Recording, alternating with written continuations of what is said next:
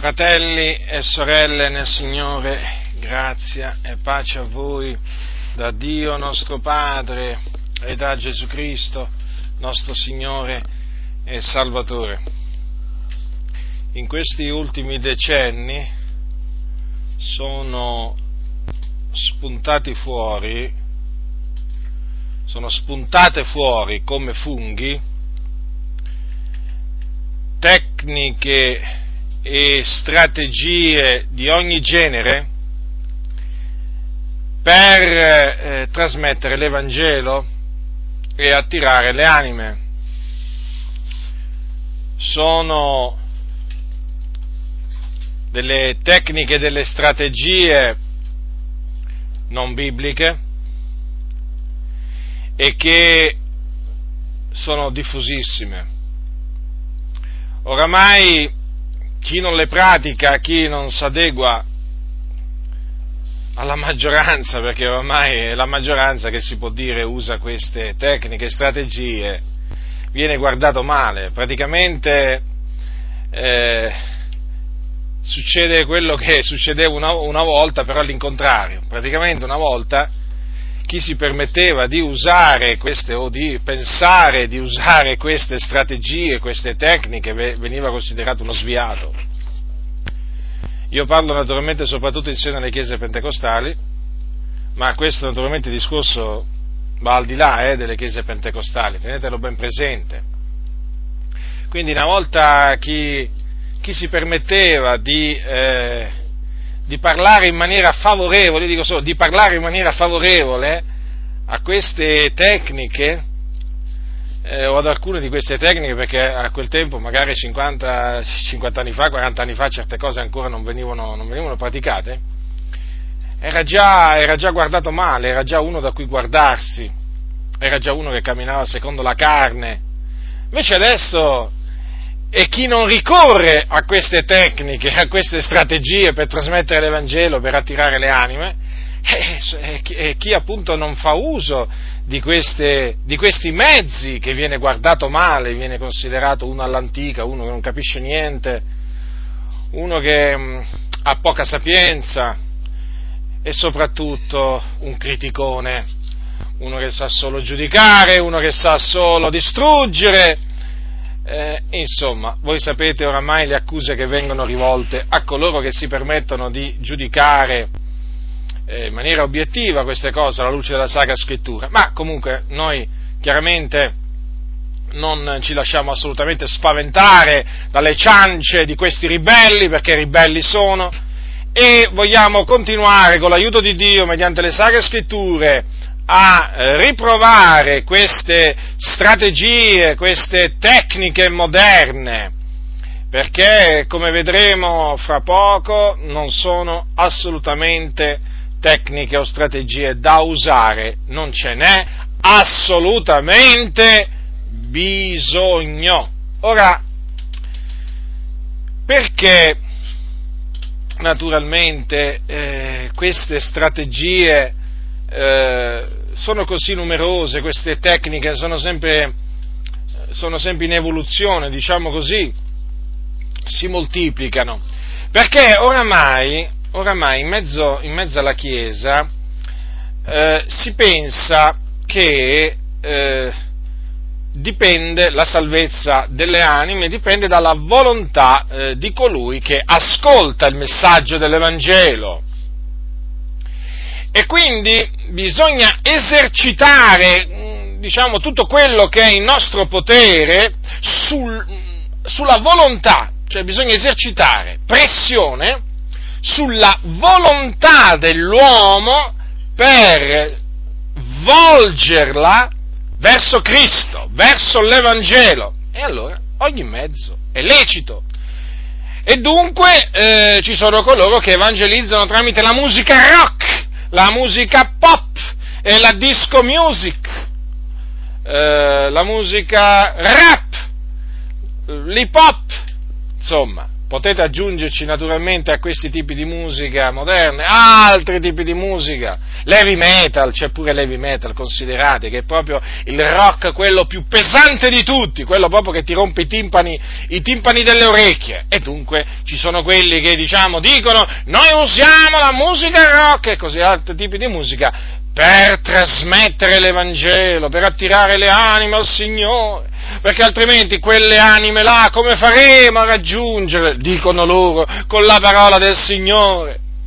E poi naturalmente ci sono quelli che usano le scene teatrali e quindi ormai molti locali di culto si trasformano in dei veri e propri teatri, proprio dei veri e propri teatri con tanto di attori, di sottofondo e musicale e così via, palcoscenico, palco, insomma, si trasformano in scene teatrali per diverse occasioni, soprattutto quando si evangelizza. E naturalmente ci sono anche i mimi, assieme alla scena teatrale generalmente eh, compaiono i mimi, e tutto questo naturalmente sempre per trasmettere l'Evangelo, sempre per attirare le anime a Cristo. Eh, voglio dire, poi ci sono quelli che usano i pupazzi, chiamati anche puppets, eh, vanno, vanno, vanno, molto forte eh, i puppets, persino nelle assemblee di Dio in Italia che diciamo sono quelli del tutto l'Evangelo, voi sapete no? che campeggia sempre nelle loro pubblicazioni e in, in alcuni casi anche proprio fuori da locali di, di, alcuni locali di culto, la scritta tutto l'Evangelo. Ebbene, le assemblee di Dio in Italia hanno, eh, diciamo, avallano l'uso dei puppets. Ho sentito dire recentemente persino che un fratello, un fratello per avere detto, un membro di una chiesa Adi, per avere detto a un pastore che lui si rifiutava di, diciamo, usare questi, di fare queste cose, il pastore si è arrabbiato. Il pastore si è arrabbiato. Si è arrabbiato naturalmente e, eh, alle domande del fratello, lui che cosa è andato a prendere per dimostrargli che usare i puppets è, è giusto? Non è andato a prendere la Bibbia, certo, perché nella Bibbia i puppets non ci sono. E che cosa è andato a prendere? È andato a prendere, diciamo, un libro che hanno pubblicato le Adi, dove appunto vengono avallati i puppets, cioè i pupazzi. Sì, i pupazzi. E questo libro ha la prefazione del pastore Botturi. Mi pare di nome fa Sergio Botturi o Roberto, non mi ricordo. Comunque il, cognome è Botturi, adesso mi sfugge, mi sfugge il, il nome. Ecco, vedete? E naturalmente, una volta che gli ha spiegato appunto il perché e per come, questo fratello non è rimasto per niente convinto e dunque naturalmente è uscito fuori dalle grazie praticamente del pastore, perché lì succede così, eh? Ma come anche in tante altre comunità. Ma questo naturalmente un po' per farvi capire l'aria, l'atmosfera che c'è in queste comunità. Oramai chi si rifiuta, chi si oppone a queste stravaganze, chiamiamole così, eh, viene ripreso, viene ripreso.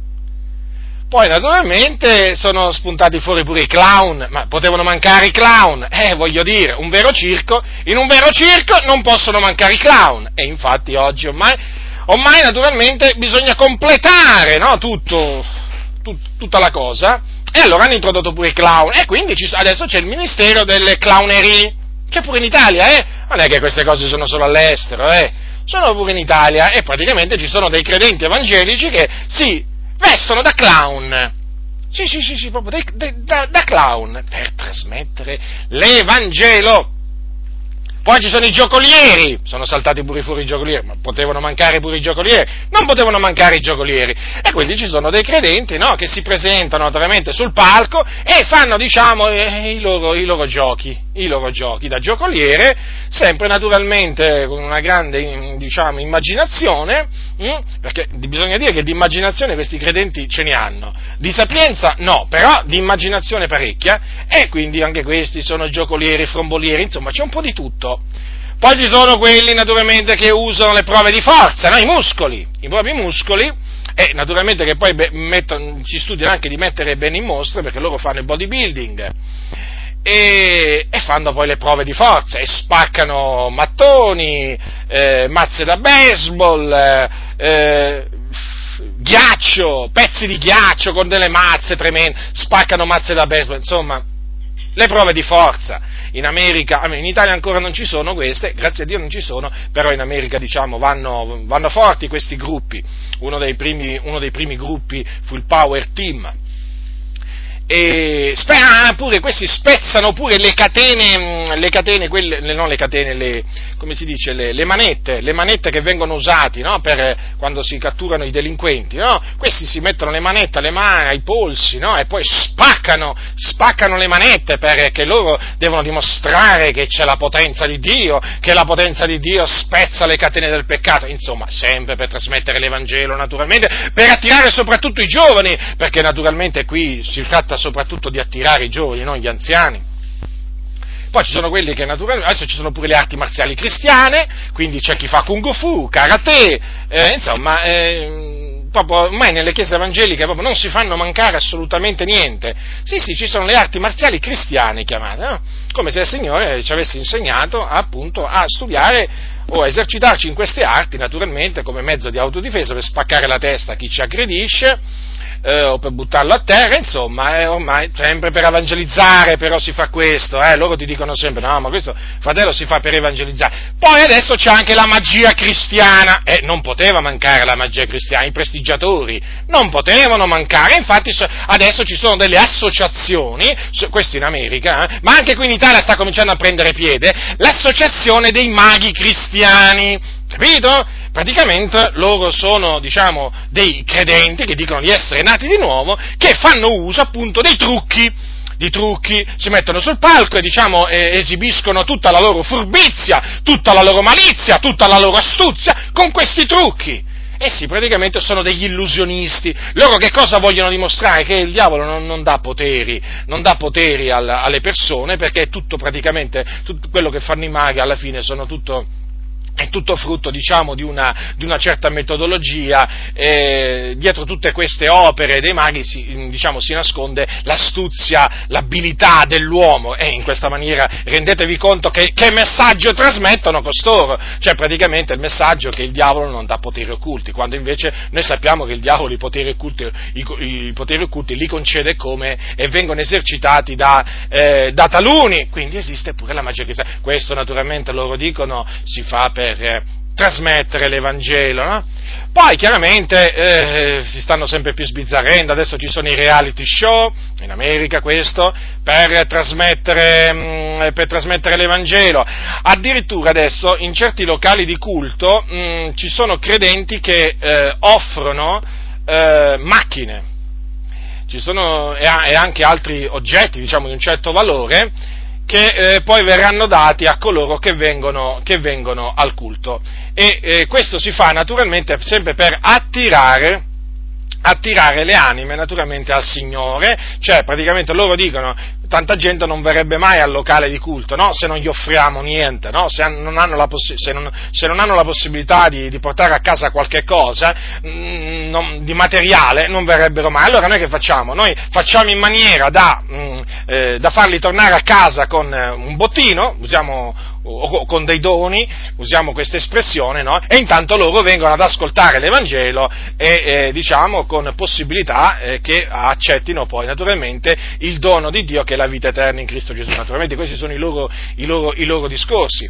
Poi naturalmente, poi naturalmente eh, ci sono le strategie, le tecniche sono tante, comunque sia, bisogna dire anche che c'è oramai un, un, diffuso sentimento che per attirare le anime occorrono bei locali di culto, non, non be- bellissimi, bellissimi, straordinari locali di culto, lussuosi locali di culto, con ogni comfort, con ogni comodità, più grandi sono, meglio è, anche se non ce n'è bisogno magari, no? Praticamente devono avere una struttura tutta, cioè devono proprio essere dei locali che danno all'occhio, perché in questa maniera si attirano le anime al locale di culto. Quindi il locale di culto non può essere modesto, no? Deve essere molto bello. E naturalmente affinché sia bello ci vogliono tanti soldi. Ma tanto, qual è il problema? I soldi naturalmente poi vengono naturalmente richiesti ai credenti, i credenti vengono sobbarcati di debiti e, certo, certo, perché le chiese poi si sobbarcano di grossi, di grossi debiti, fanno firmare, fanno firmare così che poi eh, tutti eh, si impegnano a dare un tot periodicamente per pagare poi i grossi debiti i grossi debiti che la, la, Chiesa contrae per costruire queste cattedrali, perché adesso ci sono pure le cattedrali evangeliche. Noi eravamo abituati a quelle cattoliche, adesso ci sono pure le cattedrali evangeliche. Poi naturalmente ci sono quei pastori che per, eh, per um, attirare le anime um, diciamo, eh, permettono eh, o incoraggiano un certo, um, un certo eh, ornamento esteriore della donna.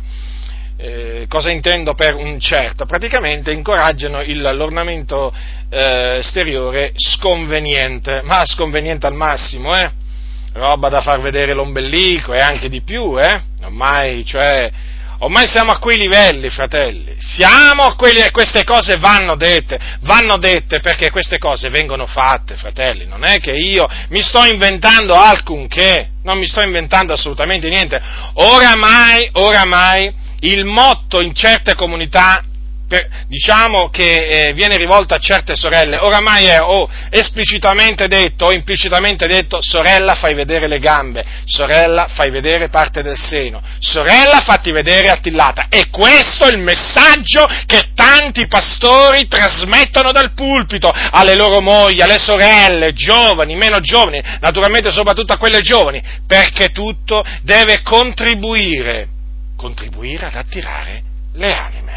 Questa praticamente è la situazione, è la situazione odierna, è una situazione drammatica, è una situazione drammatica, fratelli nel Signore. Qui non stiamo, cioè qui noi non è che ci stiamo inventando qualche cosa, perché queste cose si vedono, si sentono, e quindi è nostro dovere, è nostro dovere riprovarle. Ora, io dico questo, noi abbiamo la Bibbia, come ce l'hanno anche loro.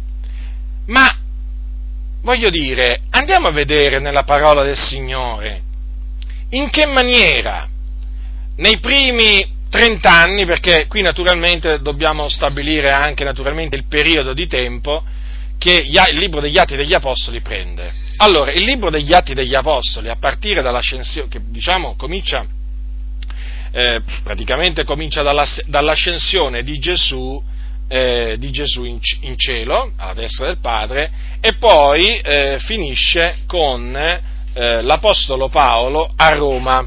L'Apostolo Paolo a Roma. Ora, il periodo è di circa 30 anni, eh? Quindi noi abbiamo nel libro degli Atti degli Apostoli un resoconto della storia della Chiesa, pur sempre parziale naturalmente, ma molto importante, molto significativo, di un periodo, diciamo, di circa 30 anni. Ora, noi naturalmente abbiamo, eh, abbiamo come unica guida la Bibbia, che è la parola del Signore. Noi naturalmente ci, ci, rifacciamo per quanto riguarda le dottrine alla Sacra Scrittura, non abbiamo altri libri eh, sacri o cosiddetti sacri al di là della, della, Sacra Scrittura e naturalmente è dalla Sacra Scrittura che noi traiamo ammaestramento, guida, sapienza, conoscenza, discernimento. Quindi è bene, fratelli nel Signore, che vediamo eh, come in quei trent'anni di storia della Chiesa avvenivano le conversioni, avvenivano le conversioni, perché dato che oggi eh, ci vengono presentate queste tecniche come tecniche praticamente molto importanti, fondamentali, essenziali per poter trasmettere l'Evangelo, per poter attirare i giovani eh, e anche altri, allora noi dobbiamo in effetti stabilire alla luce della Sacra Scrittura che cosa è lecito e che cosa non è lecito. Allora bisogna andare a vedere negli Atti degli Apostoli eh, come avvenivano le conversioni. Perché questo è fondamentale, fratelli del Signore. Perché una volta che le, vediamo come nella Sacra Scrittura avvenivano le conversioni, allora naturalmente sappiamo in che maniera noi, noi che dobbiamo portare l'Evangelo al mondo, dobbiamo agire. Perché naturalmente è importante sapere, per quanto ci riguarda, come trasmettere l'Evangelo come trasmettere l'Evangelo, ma soprattutto sapere come Dio opera nel cuore dell'uomo per salvarlo per naturalmente attirarlo a Cristo e per salvarlo, perché noi crediamo naturalmente che è Dio che attira l'anima a Cristo, non è che siamo noi, eh? Assolutamente, non è che siamo noi. Gesù disse, niuno può venire a me se non che il Padre, il quale mi ha mandato, lo attiri, lo attiri. Noi quindi crediamo fermamente che sia il Dio che attira l'anima a Cristo e poi naturalmente Cristo lo salva perché disse colui che viene a me, io non lo caccerò fuori. Allora, vediamo, diciamo, di riassumere brevemente nella Sacra Scrittura le maniere in cui Dio operava e naturalmente in cui Dio opera, perché Dio non è cambiato, per salvare le anime. Allora, innanzitutto esaminiamo il metodo, diciamo, o il mezzo della semplice predicazione dell'Evangelo. Qui stiamo parlando solamente della predicazione eh, dell'Evangelo. Pigliamo la storia dell'eunuco, prendete la storia della conversione dell'eunuco. Ora, voi sapete che Filippo si trovava in Samaria e un angelo, dopo naturalmente che il Signore si era dopo che il Signore si era usato di lui per salvare eh, parecchie anime lì a Samaria, la Bibbia dice così, un angelo del Signore, capitolo 8, versetto 26, un angelo del Signore parlò a Filippo dicendo, levati e vattene dalla parte di mezzodì sulla via che scende da Gerusalemme a Gaza, ella è una via deserta.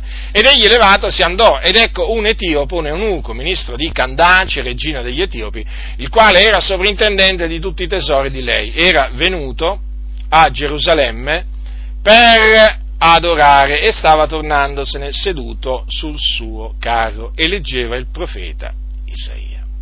E lo Spirito disse a Filippo, accostati e raggiungi codesto carro. Filippo accorse, l'udì che leggeva il profeta Isaia e disse, intendi tu le cose che leggi? Ed egli rispose, e come potrei intenderle se alcuno non mi guida? E pregò Filippo che montasse e sedesse con lui. Ora il passo della scrittura che egli leggeva era questo, egli è stato menato all'uccisione come una pecora e come un agnello che, che è muto dinanzi a colui che lo tosa, così egli non ha aperto la bocca, nel suo abbassamento fu tolta via la sua condanna. Chi descriverà la sua generazione? Perché la sua vita è stata tolta dalla terra. E l'enuco, rivolto a Filippo, gli disse, di chi ti prego dice questo il profeta, di se stesso oppure ad un altro? E Filippo prese a parlare e cominciando da questo passo della scrittura gli annunziò Gesù e cammin facendo giunsero a una cert'acqua e l'eunuco disse ecco dell'acqua che impedisce che io sia battezzato e comandò che il carro si fermasse, discesero ambedue nell'acqua Filippo e l'eunuco e Filippo lo battezzò e quando furono saliti fuori dall'acqua lo spirito del Signore rapì Filippo e l'eunuco continuando il suo cammino tutto allegro non lo vide più.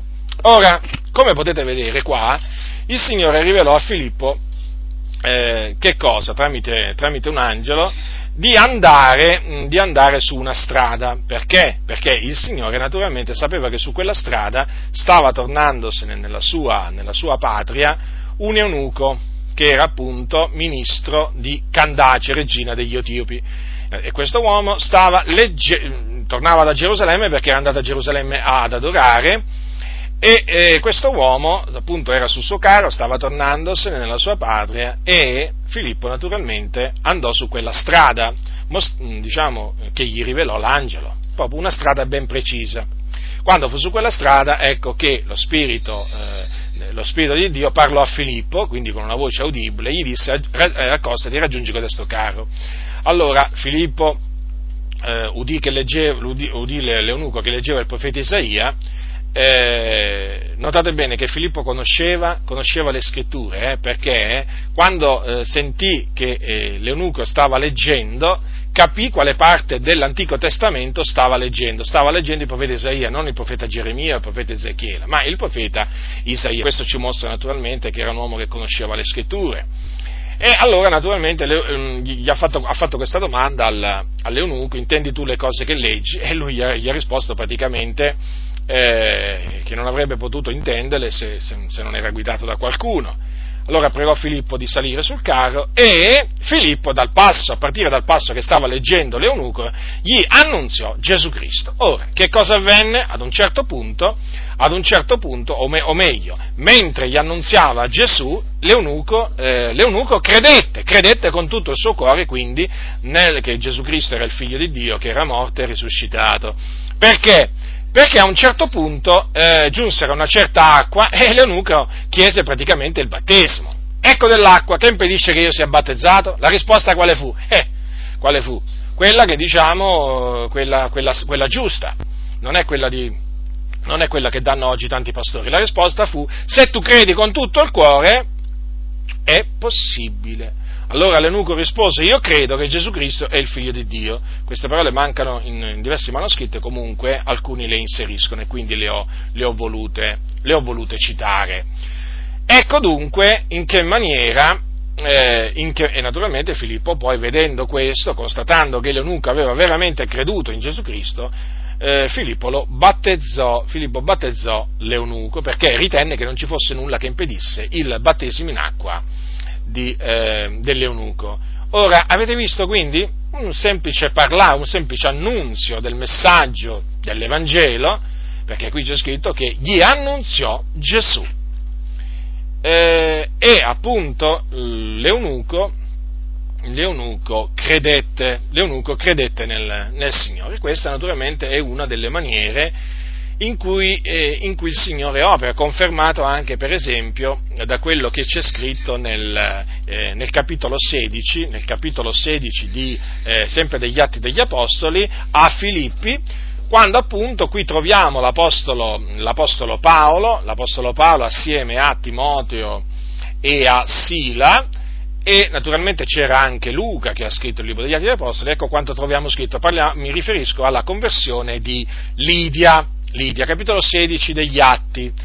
Dal versetto 11 leggerò alcuni versetti, perciò salpando da Troas tirammo diritto verso Samotracia e il giorno seguente verso Neapoli e di là ci recammo a Filippi, che è città primaria di quella parte della Macedonia ed è colonia romana, e dimorammo in quella città alcuni giorni. E nel giorno di sabato andammo fuori della porta, presso al fiume, dove supponevamo fosse un luogo d'orazione. Postici a sedere, parlavamo alle donne che erano quivi radunate, e una certa donna di nome Lidia, negoziante di porpora della città di Tiatiri, che temeva Dio, ci stava ad ascoltare e il Signore le aprì il cuore, per renderla attenta alle cose dette da Paolo. E dopo che fu battezzata con quei di casa, ci pregò dicendo, se mi avete giudicata fedele al Signore, entrate in casa mia e dimoratevi. E ci fece forza. Quindi, come potete vedere, anche in questo caso ci fu un semplice annunzio del, del, dell'Evangelo, perché qui dice parlavamo alle donne che eravamo qui, eh, qui radunate. Quindi eh, eh, non era solo Paolo, eh, non era solo Paolo che parlava dell'Evangelo, eh, sta di fatto che eh, una certa donna di nome Lidia, eh, eh, certa, che, che, era tra quelle che ascoltavano, ricevette una visitazione da parte di Dio perché il Signore le aprì il cuore, non fu Lidia ad aprire il cuore al Signore, ma fu il Signore ad aprire il cuore a Lidia. Per fare che cosa? Per renderla attenta alle cose dette da Paolo e naturalmente eh, credette, in questa maniera credette e poi fu battezzata con quelli di casa, quindi tutta la famiglia, tutta la famiglia di Lidia si convertì. Come potete vedere la maniera, mh, mm, la maniera in cui eh, sono descritte queste, eh, queste conversioni è una maniera molto chiara, molto esplicita, eh, dove si fa riferimento semplicemente a un annunzio eh, fatto eh, in, nel, nel, caso precedente da Filippo l'Evangelista, in questo caso eh, dagli Apostoli, in particolare da Paolo, dell'annunzio di Cristo Gesù. Ecco, l'annunzio dell'Evangelo, della sua morte, del, cioè della morte di Gesù Cristo e della sua risurrezione. Avete visto? Delle anime delle anime si sono convertite. Potremmo citare anche il caso eh, di, quei, di, quei, pochi credenti, appunto, eh, di, quei, di, quelle poche persone che si convertirono nell'aeropago di Atene dopo che Paolo predicò. Voi sapete che Paolo, mentre era ad Atene, fu a un certo punto portato nell'aeropago eh, perché gli fu chiesto appunto di esporre praticamente la sua, la, la, la sua dottrina. E allora naturalmente lui si recò nell'aeropago e qui vi predicò, qui vi predicò, cosa c'è scritto? Cosa c'è scritto? Che è al capitolo 17 degli Atti degli Apostoli, allora, eh, che a un certo punto, allora, al versetto 32, quando udirono mentovare la resurrezione dei morti, alcuni se ne facevano beffe ed altri dicevano, su questo noi ti sentiremo un'altra volta, così Paolo uscì dal mezzo di loro. Ma alcuni si unirono a lui e credettero fra i quali anche Dionisio l'Aeropagita, una donna chiamata Damaris e altri con loro. Non ci furono molte conversioni, però ci furono. E anche qui, come potete vedere, eh, queste persone eh, si convertirono credendo, quando credettero al, eh, alla parola che Paolo aveva annunziata. Fu semplicemente una predicazione, eh? non ci furono segni, non ci furono prodigi, non ci furono miracoli, non ci furono guarigioni, fu semplicemente tramite eh, l'annunzio dell'Evangelo eh, che appunto eh, si verificarono queste, eh, queste conversioni nell'aeropago. Ora, adesso passiamo anche a un altro, diciamo, mezzo usato dal Signore per salvare le anime, cioè quello della predicazione dell'Evangelo accompagnata da segni e prodigi. Voglio prendere ad esempio no, quello che avvenne a Samaria, a Samaria, tramite l'Evangelista Filippo. Ora Filippo era uno dei sette e aveva ricevuto il ministero di Evangelista. Che cosa troviamo scritto nel libro degli Atti? Che quando ci fu quella grande persecuzione a Gerusalemme che scoppiò a motivo di Stefano, tutti furono dispersi per le contrade della Giudea e della Samaria, della Samaria, salvo gli apostoli. E uno di quelli che furono dispersi fu appunto Filippo. Allora, la Bibbia dice, al capitolo 8 degli Atti, dal versetto 5, Filippo, disceso nella città di Samaria, vi predicò il Cristo e le folle di pari consentimento prestavano attenzione alle cose dette da Filippo, udendo e vedendo i miracoli che egli faceva, poiché gli spiriti immondi uscivano da molti che li avevano, gridando con gran voce, e molti paralitici e molti zoppi erano guariti, e vi fu grande allegrezza in in quella città, ovvero un certo uomo chiamato Simone che già da tempo esercitava nella città le arti magiche e faceva stupire la gente di Samaria dandosi per un qualcosa di grande. Tutti, dal più piccolo al più grande, gli davano ascolto dicendo costui è la potenza di Dio che si chiama la grande e gli davano ascolto perché già da lungo tempo li aveva fatti stupire con le sue arti magiche. Ma quando ebbero creduto a Filippo, che annunziava loro la buona novella relativa al regno di Dio e al nome di Gesù Cristo, furono battezzati uomini e donne, e Simone credette anch'egli, ed essendo stato battezzato, stava sempre con Filippo, e vedendo i miracoli e le grandi potenti opere che erano fatti, stupiva. Ora, come potete vedere qui, Filippo predicò, era un evangelista, predicò il Cristo, e la predicazione di Filippo fu accompagnata dalla manifestazione della potenza di Dio sotto forma appunto di segni, prodigi, opere, opere potenti. E infatti la Bibbia dice che eh, le, le folle, diciamo di pari consentimento, prestavano attenzione alle cose dette da Filippo, ma perché? Udendo e vedendo i miracoli che gli faceva, vedete? Quindi udivano parlare dei miracoli che lui faceva, ma anche li vedevano. Perché c'erano persone possedute che venivano liberate, e i demoni uscivano da, mo, da, da, costoro gridando con gran voce, poi c'erano molti paralitici guariti, molti zoppi che venivano guariti e naturalmente tutto questo fu causa di allegrezza in quella città. E nel vedere, mm, nel vedere quelle opere potenti credette pure Simone che per la dietro aveva usato naturalmente eh, il, delle, arti, delle arti magiche. Ora, queste, tutte queste persone, uomini, donne, furono naturalmente battezzati da Filippo una volta che credettero, però è bene precisare che qui ci fu l'ausilio, l'ausilio di miracoli e guarigioni, cioè qui nella, nella conversione di quei samaritani bisogna eh, aggiungere eh, naturalmente alla predicazione anche eh, i segni e prodigi opere potenti, che praticamente si rivelarono un, un, eh, diciamo, contribuirono alla conversione di quelle persone. Così Dio, naturalmente, decretò che avvenisse a Samaria come aveva decretato all'Aeropago di salvare quelle anime, perché poi vedremo naturalmente che qui si deve sempre eh, parlare del proponimento dell'elezione di Dio, eh. comunque, cioè, comunque, avvenga la, ehm, la, conversione, bisogna sempre fare riferimento al proponimento dell'elezione di Dio. Come Dio aveva dunque decretato di salvare nell'Aeropago eh, quelle, quelle anime, solamente facendogli sentire l'Evangelo qui aveva decretato di salvare delle anime, facendogli non soltanto sentire l'annunzio dell'Evangelo, ma anche facendogli vedere e sentire miracoli. Questo è un dato di fatto, non si può, non si può negare, eh, le cose stanno così, non possiamo dire, non possiamo dire, non possiamo dire altrimenti. Dunque, come potete vedere, ci sono casi in cui la conversione avviene, la conversione avviene certamente sempre mediante la fede. Eh, certamente la persona eh, crede perché il Signore gli ha dato la fede, però eh, il Signore decide di portare alla, alla salvezza determinate anime facendogli non solo ascoltare l'Evangelo, il lieto annunzio relativo al regno di Dio, al nome di Gesù Cristo, ma anche facendogli sentire e vedere miracoli. Questo naturalmente lo dobbiamo tenere in considerazione.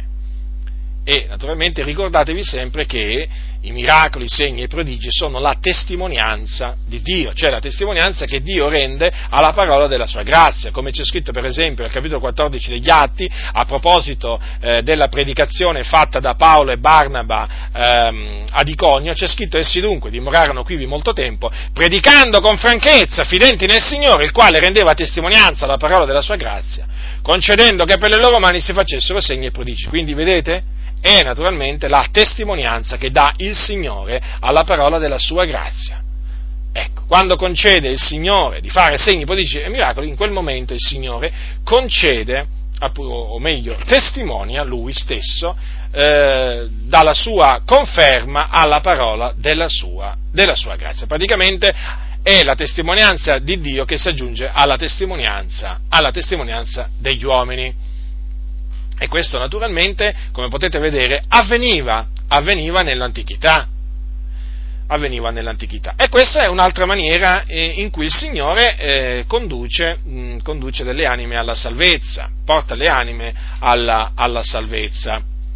Poi ci sono casi in cui eh, basta solo che le persone vedano un miracolo e si convertono.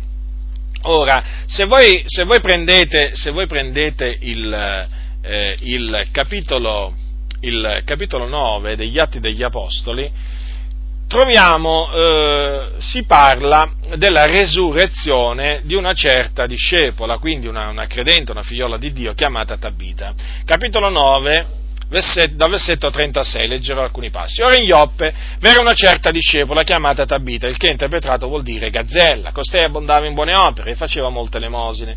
E avvenne in quei giorni che ella infermò e morì e dopo averla lavata la posero in una sala di sopra. E perché Lidda era vicina a Ioppe, i discepoli, udito che Pietro era là, gli mandarono dei uomini per pregarlo che senza indugio venisse fino a loro. Pietro allora, levatosi, se ne venne con loro e come fu giunto lo menarono nella sala di sopra e tutte le vedove si presentarono a lui, piangendo e mostrandogli tutte le tuniche e i vestiti che Gazzella faceva mentre era con loro. Ma Pietro, messi tutti fuori, si pose in ginocchio e pregò. E voltatosi verso il corpo disse, Tabita, levati! Ed ella aprì gli occhi e vedutolo. E veduto Pietro si mise a sedere. Ed egli le diede la mano e la sollevò e chiamati i santi e le vedove la presentò loro in vita. E ciò fu saputo per tutta Ioppe e molti credettero nel Signore. Ora notate, notate, che dopo che avvenne questo, questo miracolo, cioè la resurrezione di un morto, eh, per mezzo di un apostolo, cioè l'apostolo Pietro, eh, che cosa avvenne? Che la notizia del miracolo naturalmente si diffuse per tutta Ioppe, per tutta quella cittadina. E che cosa avvenne? Molti credettero nel Signore, non tutti, eh? Perché noi non, non, è che siamo di quelli che pensiamo che quando avvengono i miracoli, le guarigioni, i segni e prodigi, tutti si convertono poi in una città, in un paese. No, no, no, no, no, no, no assolutamente. Perché poi, ribadisco sempre, crederanno solo coloro che sono stati eletti a salvezza da Dio fin dal principio. Qui c'è scritto, molti credettero nel Signore, e quindi ci fu una parte che pur avendo saputo di quel miracolo fatto da Pietro nel nome di Gesù, non credette. Però vedete, qui c'è scritto che molti ne credettero nel Signore quando seppero di quel miracolo. Vedete? Il Signore ha operato in questa maniera, in, nel caso appunto di quei credenti, di, quei credenti eh, di, di Ioppe. Eh, ora vediamo un'altra maniera in cui il Signore salva. Il Signore salva mediante delle visioni. Eh, allora, l'esempio naturalmente eh, è quello di Saulo da Tarso. Eh? Cosa, come si convertì Saulo da Tarso? Eh, come si convertì? Si convertì in seguito a una visione. Eh sì, perché eh, lui si convertì quando gli apparve Gesù mentre lui andava sulla via che andava a Damasco. Che stava andando a fare a Damasco? Stava andando a qualche riunione di evangelizzazione? Perché era magari stato invitato da qualcuno ad andare a qualche riunione di evangelizzazione? Tenuti da quelli della nuova via? Eh? Diciamo dai discepoli di Cristo? No, assolutamente assolutamente. Lui stava andando a Damasco per menare incatenati a Gerusalemme no? di quelli che appunto invocavano il nome del Signore Gesù Cristo, per metterli in prigione quindi. Altro che. Quindi il suo proposito non era assolutamente un buon proposito. Che cosa dice la Bibbia? Capitolo 9 degli Atti. Or Saulo, versetto 1, tuttora aspirante minacce e strage contro i discepoli del Signore, venne al sommo sacerdote e gli chiese delle lettere per le sinagoghe di Damasco, affinché se ne trovasse di quelli che seguivano la nuova via, uomini e donne, li potesse menare legati a Gerusalemme. E mentre era in cammino avvenne che avvicinandosi a Damasco, di subito una luce dal cielo gli sfolgorò d'intorno, ed essendo caduto in terra udì una voce che gli diceva, Saulo, Saulo, perché mi perseguiti? Ed egli disse, chi sei, Signore? E il Signore, io sono Gesù che tu perseguiti. Ma levati, entra nella città e ti sarà detto ciò che devi fare. Or gli uomini che facevano il viaggio con lui ristettero attoniti, udendo ben la voce, ma non vedendo alcuno. E Saulo si levò da terra, ma quando aprì gli occhi non vedeva nulla. E quelli, menandolo per la, sua, per la mano, lo condussero a Damasco e rimase tre giorni senza vedere, non mangiò né beve. Voi poi sapete che il Signore mandò da Saulo un certo Anania, un discepolo, un pio discepolo di Cristo che abitava in Damasco, il quale andato là gli impose, gli impose le mani affinché lui recuperasse la vista e affinché anche fosse ripieno di Spirito Santo e poi affinché naturalmente fosse battezzato perché poi fu Anania che battezzò in acqua Saulo. Ora, come potete vedere, in questa, fu in questa maniera che Saulo divenne, divenne un discepolo di Gesù Cristo, mediante una visione, mediante una visione eh, a mezzogiorno una luce dal cielo più sfolgorante proprio del, del sole, eh,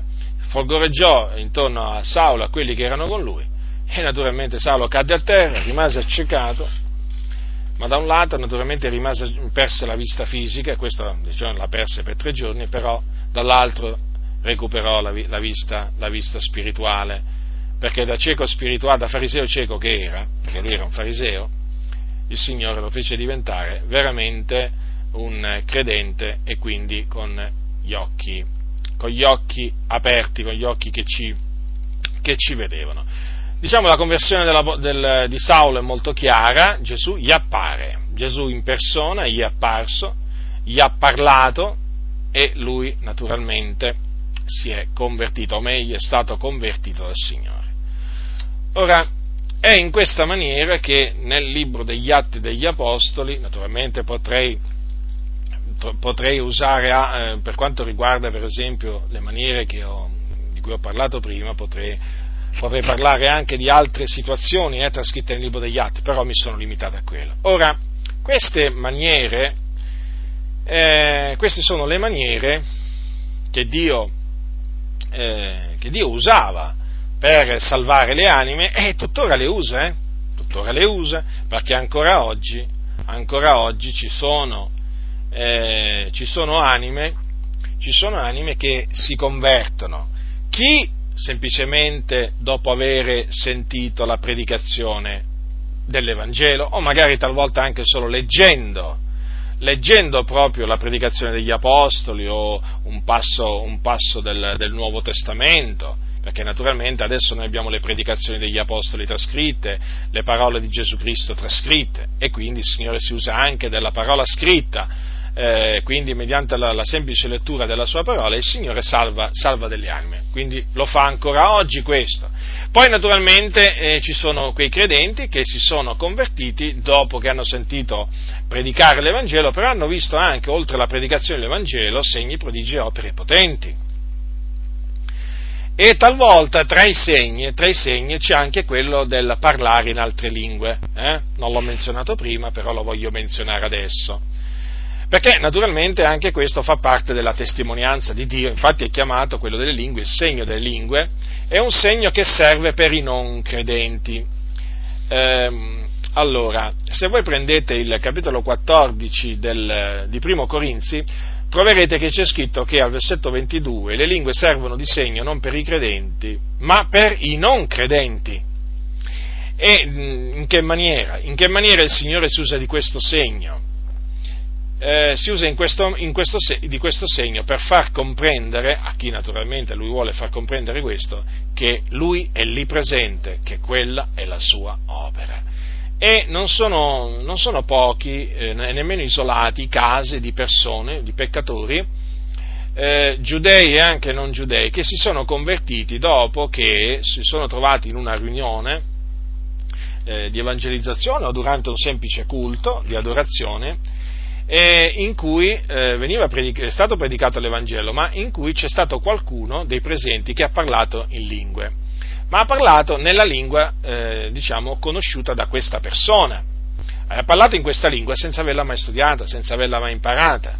E avendo sentito, avendo sentito innalzare una preghiera o un salmo nella sua propria lingua natia, alla fine della riunione ha voluto accertarsi dalla persona, appunto, eh, cioè ha voluto chiedere a, a quella persona eh, notizia a riguardo, perché avendola, avendola, sentita parlare nella sua lingua, ma si è, accorto, si è accorto che la persona che aveva parlato nella sua lingua, quella lingua non la conosceva, cioè non era in grado, eh, non era in grado di parlarla. E quindi alla domanda ma come hai fatto?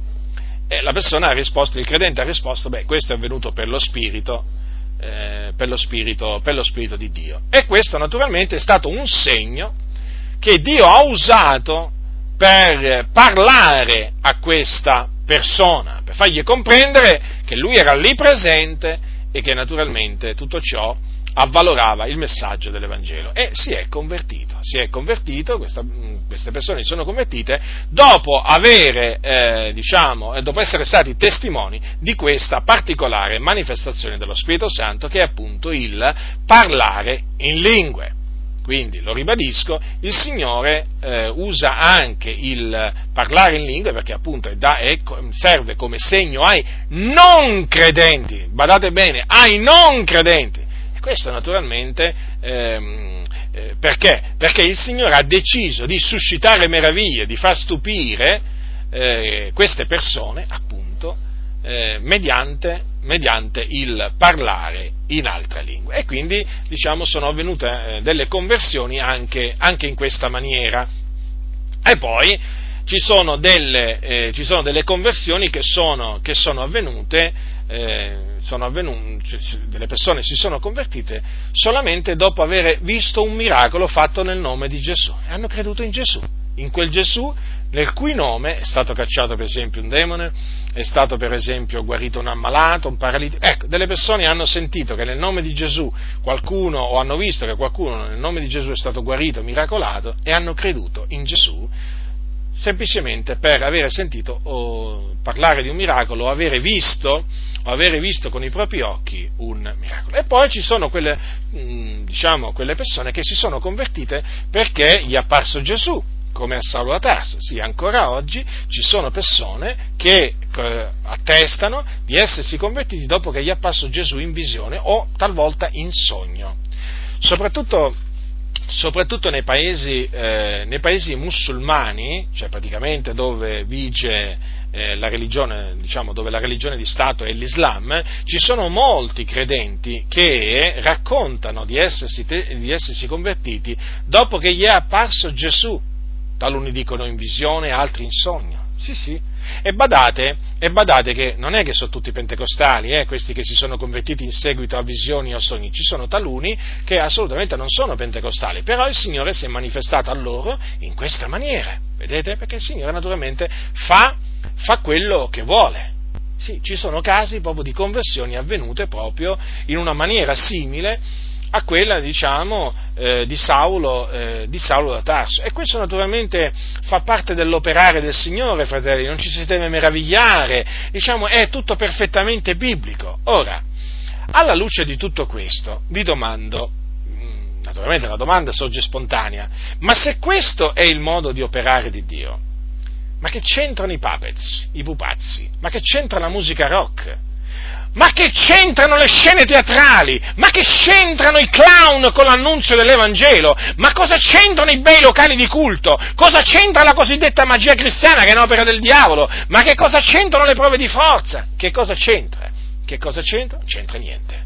Non c'entra niente, sono semplicemente delle tecniche, delle strategie che vengono usate nel momento in cui non si crede più nella potenza di Dio, nel momento in cui nella Chiesa viene a mancare la potenza di Dio e la fede nella potenza di Dio, e allora che saltano fuori come funghi tecniche, strategie di ogni genere. Certo, perché non si crede più che è il Signore, non si crede più che è Lui, è solo Lui eh, che attira le anime a Cristo, non si crede più che è lo Spirito di Dio che convince la persona quanto al peccato, e no, perché ci deve essere praticamente, ci deve essere qualche particolare strategia, eh sì, ci deve essere il mimo, ci deve essere la scena teatrale, cioè ci devono essere questi mezzucci per portare le anime anime alla comprensione dell'Evangelo, ma non è assolutamente così, ma non è assolutamente così, fratelli nel Signore. Questi sono carri e cavalli di Faraone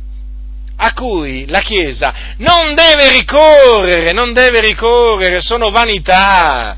La Chiesa deve avere fiducia solamente nella potenza di Dio, solamente nell'opera potente e imperscrutabile di Dio deve credere nella potenza dell'Evangelo, perché l'Evangelo è potenza di Dio per la salvezza di ognuno che crede.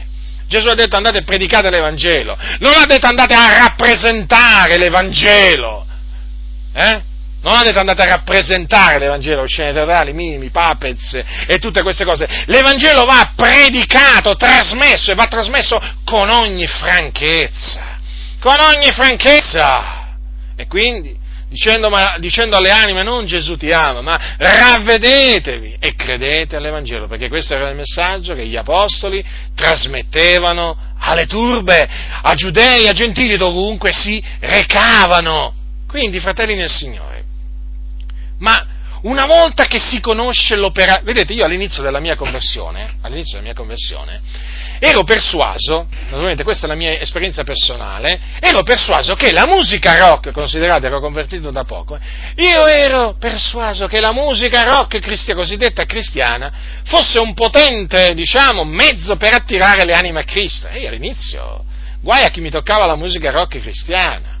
Dicevo, ma guardate che è necessaria, Guardate che ci vuole oggi nelle nostre comunità, quelli che suonano, le band, ci vogliono delle band musicali che fanno stordire le persone, che gli rompono i timpani. Bisogna parlare di Gesù con la musica rock. Io ero un sostenitore della musica rock, lo dico adesso a mia vergogna, però questa è la verità. Cercai persino di persuadere mio papà, mia nonna, ma sì, ma quando mai si fecero persuadere loro? Chiaramente capirono che la mia era tutta una era tutta una cosa, diciamo, che purtroppo tutto frutto della mancanza, della mancanza, di conoscenza. Avevo zelo, però non avevo conoscenza. Voi sapete che lo zelo senza conoscenza non è cosa buona. E naturalmente io lo, ero in buona fede, eh, devo dire che ero in buona fede, eh eh, badate bene, non è che io suonavo la musica rock, però pensavo che gli altri che la usavano facessero una cosa buona e dicevo, ma qui veramente, qui dobbiamo, dobbiamo portare la, pensate, io, se parliamo dell'anni 80-84, io dicevo, qui bisogna portare in Italia, in Svizzera, perché a quel tempo frequentavamo una comunità in Svizzera, la musica rock, dicevo, perché qui veramente bisogna svegliare questa Chiesa. Io naturalmente il mio obiettivo era quello di svegliare la Chiesa, eh, che dormiva, eh, intendiamoci, eh, però naturalmente sbagliavo nel dire che per svegliarla ci voleva la musica rock, che la musica rock è un potente sonnifero proprio, per, per, far, per, tenere, per tenere, veramente addormentata la Chiesa la musica rock è potente. Eh. Ora voglio dire, io naturalmente pensavo che fosse un mezzo, un mezzo per attirare soprattutto i giovani. E, eh, però col passare del tempo, col passare del tempo, meditando le scritture, pregando, maturando, compresi, com, mm, cominciava a darmi fastidio sentire appunto queste cosiddette bande, bande, eh, bande, band, band eh, cristiane rock. Mi cominciava a dare fastidio quella musica perché vedevo che mi disturbava, non mi metteva in comunione col Signore, mi agitava.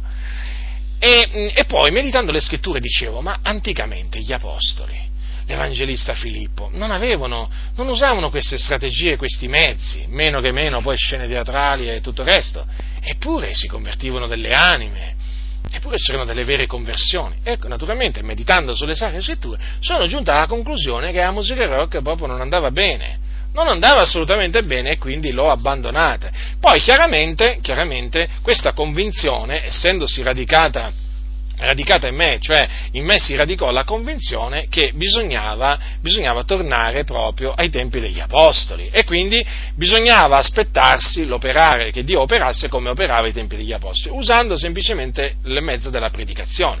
E quindi, essendosi radicata in me questa, questa convinzione, lasciai perdere scene teatrali, mimi, tutte queste cose qua, proprio non... Eh, cioè, le persi di vista proprio, anzi diventai un acerrimo nemico di queste cose, come si vede naturalmente oggi, sono un acerrimo oppositore di questi, di questi mezzi, perché ho capito che, diciamo che non sono biblici, che sviliscono l'annunzio del messaggio dell'Evangelo, portano confusione, frivolezze, insomma qui potrei veramente parlare di tutti i danni che stanno portando questi mezzi, ma mi voglio concentrare appunto su quello che dice la Bibbia, sull'operare, sull'operare del Signore. Dunque, fratelli del Signore, è evidente alla luce della Sacra Scrittura, eh? Proprio evidente come la luce del sole. Eh? Avete visto il sole quando splende in una giornata serena a, me- a mezzogiorno nel suo zenite? Proprio è chiaro, no? Anzi, se lo guardi vi acceca pure. Eh? Vi acceca pure. Ecco, questi, diciamo, esempi che ho tratto dalla Sacra Scrittura sono degli esempi proprio che accecano nel senso, in, questo, in questo senso, no? sono così chiari, ma sono così chiari che non puoi, dire, non, puoi, non puoi, fare altro che dire, beh, in effetti Signore, è proprio così, tu agisci in questa maniera. Allora, che cosa dobbiamo fare noi? Su che cosa ci dobbiamo appoggiare? Sui carri, i cavalli di Faraone, cioè sui mezzi di questo mondo, su queste cose veramente che poi portano discredito anche, perché sono anche cose ridicole, ridicole. Poi nascono dei, dei, degli spettacoli da baraccone, proprio degli spettacoli teatrali, cose veramente da, che, che, fanno piangere, fanno piangere chi teme il Signore, ma perché veramente non è ammissibile che i locali di culto, le tende di evangelizzazione o per strada avvengano queste cose. In mezzo ai santi, quando invece si dovrebbe sentire solo la predicazione dell'Evangelo con una voce chiara, con franchezza, naturalmente accompagnata da segni, prodigi e miracoli quando naturalmente Dio si compiace di darli ma deve essere sempre il nostro auspicio, il suo desiderio di vedere la, la, la, la testimonianza degli uomini confermata dalla testimonianza di Dio quando ci dovrebbero essere solo queste cose, invece oggi, invece oggi veramente ormai il ridicolo, il ridicolo, ci sono evangelizzazioni oramai, oramai che sono veramente ridicole, ridicole, io, io veramente tante volte dico, ma è possibile che non, non, se ne rendono conto? Non se ne rendono conto che sono ridicoli, quando io vedo quei, quei credenti che si pitturano la faccia, i mimi, eh, quelli di Gionessa Missione, per esempio in Italia hanno aperto, diciamo, sono quelli praticamente che hanno fatto da battistrada, no? Eh, Gionessa e Missione si pitturano la faccia, fanno delle scene per strada proprio tremende, proprio brutte, proprio, sempre per, eh, sarebbero quelli di Gioventù e Missione, eh? eh Jeunesse Mission sarebbe il termine in francese, comunque, eh, fanno, all'inizio, mi ricordo ancora, all'inizio della mia, diciamo, i primi tempi, partecipai a un'evangelizzazione di Jeunesse Mission a Lugano, mi ricordo ancora, in una piazza affollata, ma io veramente riuscii a malapena a concentrarmi nel vederli, ma me ne andai a evangelizzare le anime, perché veramente nel vedere quelle cose, veramente dicevo, ma, ma, ma com'è possibile? Ma com'è possibile fare quelle cose? Com'è possibile pitturarsi la faccia, vestirsi di nero, queste cose qui, roba veramente da, da, da, da roba, roba, cose ridicole, cose ridicole. Eppure, fratelli nel Signore, queste cose queste cose esistono nelle comunità e vengono approvate da tanti pastori e quindi questi qua naturalmente trovano, trovano, le porte aperte in questi locali di culto. Chi non trova le porte aperte sono quelli naturalmente che sono all'antica, che predicano il ravvedimento dalle opere morte, che predicano la fede in Gesù Cristo, che predicano il giudizio a venire. Questi veramente, questi veramente le porte non ce le hanno proprio aperte in queste comunità, ce le hanno aperte in altri luoghi perché naturalmente non è che perché si chiudono le porte ai locali di culto il Signore a questi non gli apre altre porte, ma gliele apre sì perché il Signore è colui che apre le porte per la parola. Però in questi locali locali certamente non ci hanno accesso, perché se, mette, se cominciassero a sentire parlare in questa maniera si spaventerebbero, dico, le anime. Qui quando vengono più le anime? E quando vengono più le anime se ti sentono predicare il ravvedimento, se ti sentono cominciare a parlare del giudizio a venire, dell'inferno, del fuoco eterno, dei tormenti eterni, e quando mai? Quindi dobbiamo presentare, eh, dobbiamo presentare la storia di, eh, di Zaccheo, rappresentata con la scena teatrale, gli dobbiamo presentare la storia della donna samaritana, gli dobbiamo poi presentare quale altra storia, quella di Bartimeo, e naturalmente con le scene teatrali e tutte queste cose qua. Ecco, vedete fratelli, poi che cosa succede? Succede che dando spazio a queste, ehm, a queste cose frivole, poi si perde di vista, si perde di vista proprio quello, in effetti, che deve, cioè come deve essere la vera evangelizzazione. Eh sì, e poi si cominciano a guardare male, perché poi succede proprio questo, eh, che quelli che cominciano a ricorrere a questi mezzi cominciano a guardare male, a giudicare ingiustamente coloro che questi mezzi non vogliono, non vogliono diciamo, usarli e che si limitano a predicare, ma a predicare non all'acqua di rose, ma a predicare come si conviene. Ecco, costoro vengono naturalmente giudicati ingiustamente, costoro vengono offesi, certo, è già perché oramai nella Chiesa bisogna offendere quelli che non ricorrono a questi mezzi moderni, certamente, bisogna offenderli, bisogna calunniarli, bisogna diffamarli, eh già, perché sono degni di tutto ciò, perché i ribelli sono loro, no, i ribelli non sono quelli che si pitturano la faccia di bianco, di nero, di rosso, non sono quelli che si mettono la parrucca da clown, che si mettono il, il coso sul naso là, no, ma quelli sono cari fratelli, ma come ti permetti? Ma come ti permetti di giudicarli? Quelli danno la loro vita, sì, danno la loro vita a fare il clown. Ma il Signore ci ha chiamati a predicare, ma ci ha chiamati a predicare, non a vestirci da clown. Ma che sono queste cose qua? Via queste cose dalla Chiesa, buttatele fuori, cacciatele via. Queste tecniche, queste strategie non fanno parte dell'Evangelo, sono cose che vengono dal diavolo. Il diavolo è astuto, come è riuscito a introdurle? Eh, col pretesto, beh, ma voi le usate per portare l'Evangelo. E quale Vangelo poi portano? Ma quale Vangelo? Quello annacquato! Quello annacquato! Ma annacquato proprio fortemente annacquato! Perché poi bisogna anche vedere l'Evangelo che portano. Io mi ricordo che quando evangelizzavo, io mi, ricordo che quando evangelizzavo con quelli di Cionessa Missione, ogni tanto eh, mi sentivo spiato sì. Io queste cose le voglio dire affinché servano a tutti, giovani, grandi. Mi sentivo spiato, sì, perché veniva mandato qualcuno dietro le mie spalle per vedere come io evangelizzavo i giovani. Eh già, perché non evangelizzavo come facevano loro? Eh? No, non facevo come loro, che andavano in, di- in, giro a dire Gesù ti ama, io gli parlavo dell'inferno alle persone, eh? e gli dicevano che se non credevano nel, nel, Signore Gesù Cristo andavano all'inferno se fossero morti all'improvviso. Eh? Io queste cose gli dicevo, e ero guardato male già allora, pensate adesso, pensate adesso come sono guardato da questi, già quando, quando cominciò veramente a, quando cominciai a capire all'inizio veramente che tutte queste cose erano sbagliate, già ero guardato male, già ero appartato, già ero discriminato. Pensate voi adesso cosa, cosa dicono, cosa dicono. Eh, comunque quello che naturalmente il punto cruciale, il punto cruciale di tutto è che la Chiesa non ha bisogno.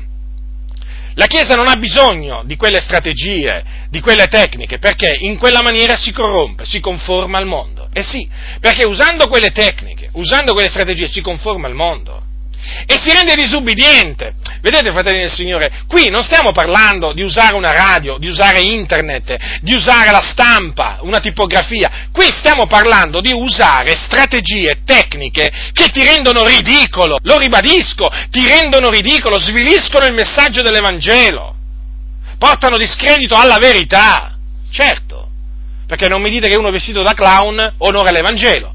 Non mi dite che uno che si, sm- se si mette a, a, a, spaccare i mattoni onora l'Evangelo. Eh? Quello si spacca le braccia, ma quello fa- rischia di farsi male. Non mi dite che i mangiafuoco portano onore all'Evangelo, sì, perché mo, adesso evangelizzano pure i mangiafuoco, si mettono, il, si mettono la, la, la, benzina in bocca, un po' di fuoco nelle mani e via. Butta, sputano il fuoco, sputano la, la, benzina ed ecco, ecco subito accendono il falò. Anche questo, anche questo succede, evangelizzano pure in questa maniera.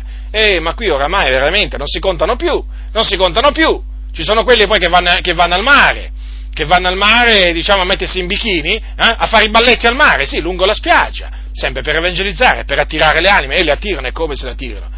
Molte ragazze, tutte spigliate, tutte in bikini, naturalmente, hm? eh, a che serve tutto questo? Naturalmente balla eh, un, un ballo, ballo brasiliano, brasiliano, naturalmente, per attirare le anime che ci sono lì. Eh, considerate voi, considerate voi che cosa, che cosa stanno, che cosa hanno organizzato oramai, che cosa sono arrivati a fare certi conduttori di chiesa, eh? Per, naturalmente, sempre per evangelizzare. Ma vi rendete conto? Questi sono mezzi che portano biasimo alla parola di Dio. Avete capito? Le arti marziali, la magia cristiana. Ma che sono queste cose? Poi queste band musicali rock cristiane, con gli uomini, uomini che sembrano delle donne, con, con, con, i capelli lunghi veramente un metro. Un metro, hanno la chioma, più lunga di tante, sorelle, di tante sorelle. Li vedi da dietro, sembrano delle donne. Capito? Poi quando si voltano dici, oh, questo è un uomo o meglio sembra, perché poi anche lì naturalmente sono effeminati, eh, sono effeminati, sì, con l'orecchino, si presentano col cappellino, si presentano tutti con i tatuaggi, e perché loro dicono bisogna raggiungere i giovani. Paolo si faceva giudeo con i giudei, sì, ma Paolo mica si faceva peccatore con i peccatori, eh? Paolo non è che si faceva effeminato con gli effeminati, eh? Che faceva così Paolo? Assolutamente. E invece oggi si vuole far credere, si vuole far credere che noi per evangelizzare il mondo ci dobbiamo conformare al mondo. E no, e no, non è così. Perché noi non ci dobbiamo conformare al mondo, eh, neppure nei mezzi, nei mezzi che si usano, nelle strategie. Noi dobbiamo basarci solo, solo su quello che ci presenta la Sacra Scrittura, e quindi sulla predicazione dell'Evangelo, la diffusione dell'Evangelo principalmente naturalmente a voce, però naturalmente anche per iscritto. Questa è la maniera naturalmente di evangelizzare. Poi quelle, quei mezzi lì portano proprio discredito e di fatti e di fatti stanno, stanno, portando, stanno portando tanto discredito, corruzione, corruzione a non finire. Ma vi rendete conto oramai che in certe comunità i pastori dicono alle sorelle di far vedere le gambe? Cioè, ma vi rendete conto? Ma, cioè, ma vi rendete conto che oramai i vestiti che preparano per la corale, no? l'abbigliamento per la corale, guardate soprattutto quello femminile, concentratevi fratelli nel Signore a considerare l'abbigliamento femminile, la divisa la chiamano, no? che viene preparata, viene preparata per le sorelle, per le sorelle delle corali. Hm? Nella maggior parte delle chiese pentecostali sono veramente indecenti, indecenti, provocanti, si vede, si vede, non ci vuole tanto per capire che una donna è provocante, sapete, non ci vuole tanto. Ah, un fratello mi ha detto, ma tu, ma tu non devi guardarle. Come non devo guardarle? E dove guardo? In aria? Eh, voglio dire, se la corale è là davanti, che fai? Ti chiudi gli occhi? Guardi in alto? Guardi per terra? Cioè, ma che maniera... Praticamente non sono loro che si devono vestire con verecondia e modeste, sono io che non devo guardarle. Così, fratello, non ti turbi. Eh, ma che maniera di ragionare è questa? Sono loro che si devono, si devono vestire con verecondia e modestia, affinché non mi distraggono quando io vado al culto. Non ti distraggono quando tu vai al culto. Eh? Perché se loro sono vestite con verecondia e modestia, stai certo, stai certo che potrai guardarle tranquillamente, non ti distrarranno non ti distrarranno. Per oggi si cerca naturalmente di dargli queste divise tutte, tutte belle attillate, provocanti, perché in questa maniera si attirano le anime al locale di culto.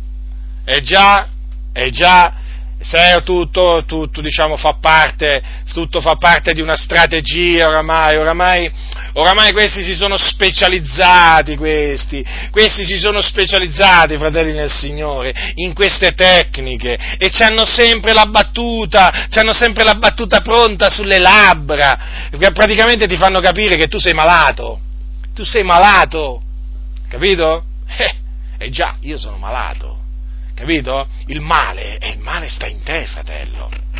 Eh già, perché vedi, ti dicono loro, guardate, guardate che cosa arrivano a dire. Eh, bisogna vedere come si guarda una donna. Hai ragione, fratello, bisogna vedere come si guarda una donna. Però la donna deve dire, bisogna dire anche come si, si veste la donna. Eh? Non è semplicemente il discorso ma bisogna anche vedere come si guarda una donna, ma certamente, perché tu puoi concupire una donna anche se è vestita con verecondia e modestia. È vero, ti do ragione. Ma fratello nel Signore, pensa anche a quello che ti dico. La donna anche deve pensare a come si veste. Eh già, E certo, perché bisogna vedere anche come è vestita la donna. Perché se la donna è vestita in una certa maniera provocante, indurrà chi la guarda, eh, naturalmente, a peccare prima. Capito? O comunque a sollecitare il peccato, a indurlo in peccato. Comprendete? Comprendete? È un linguaggio difficile questo. Quindi, invece di prendersela con chi denuncia, denuncia, eh? la vista delle gambe eh? e anche talvolta delle cosce, delle sorelle che sono cor- nelle corali, in queste corali.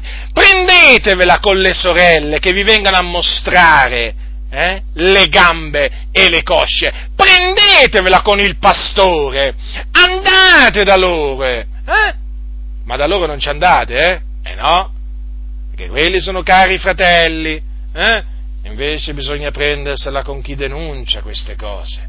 Guardate che io vi ricordo che all'inizio del movimento pentecostale, all'inizio del movimento pentecostale in America, se voi vedete certe fotografie, certe fotografie di sorelle come erano vestite, eh, eh, parlo di cento anni fa, eh, non è che parlo di chissà quanto tempo fa.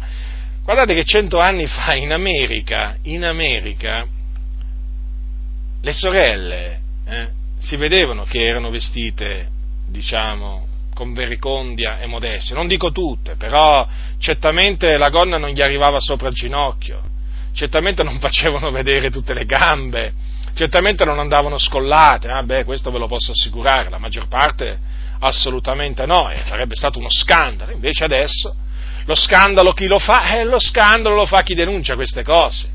Ma dietro tutto questo naturalmente malcostume che cosa c'è? C'è l'idea naturalmente che le anime siamo noi a doverle attirare. E questo naturalmente è un grave errore. Vedete, fratelli del Signore, guardate, io lo voglio ribadire questo. Alla radice, eh, diciamo, diciamo, del sorgere di tutte queste tecniche, di tutte queste, di tutte queste strategie, c'è eh, la mancanza di fede in quello che dice la Sacra Scrittura. Perché la Sacra Scrittura cosa dice a riguardo di coloro, diciamo, che credettero ad Antiochia? Tutti quelli che erano ordinati a vita eterna credettero. Quindi, noi crediamo che cosa, o meglio, che cosa dice la Bibbia? Che tutti quelli che sono stati ordinati a vita eterna crederanno.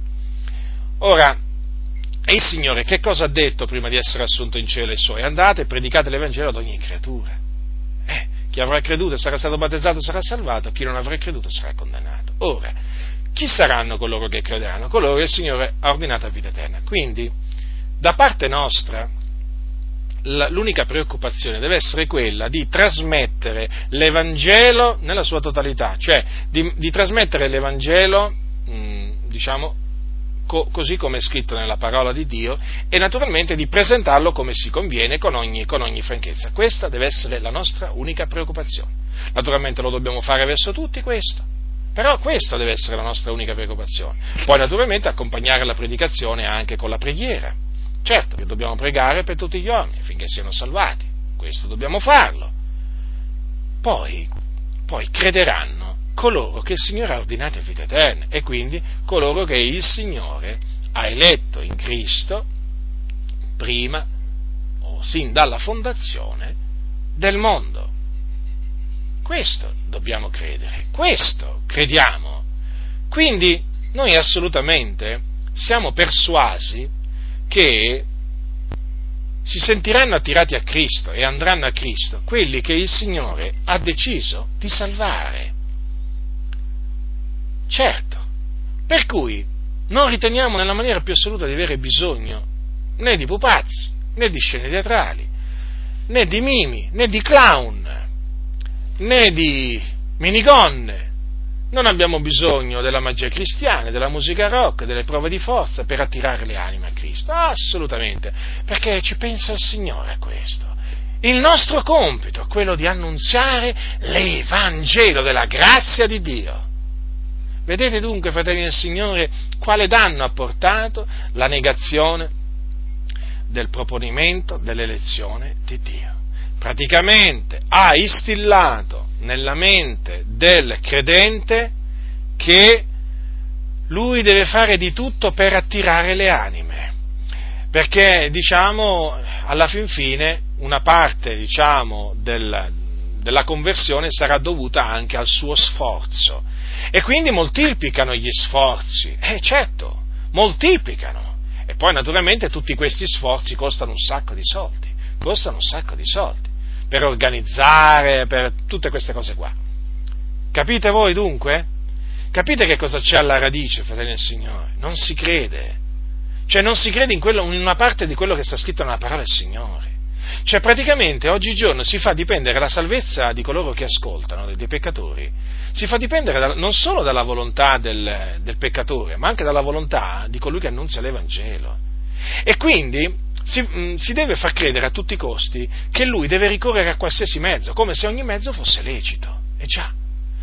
Perché? Perché il fine è buono, ma il fine non giustifica i mezzi.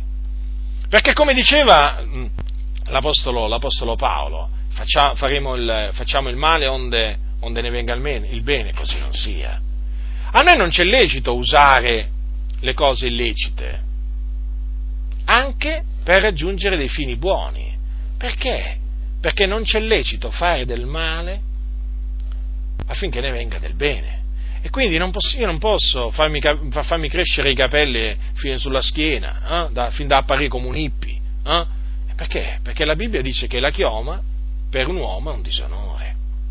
Eh sì, per la donna è un onore, ma per l'uomo è un disonore. Non mi posso mettere l'orecchino all'orecchio per andare a evangelizzare gli omosessuali o, o la gente di strada o i giovani pervertiti. Fate voi.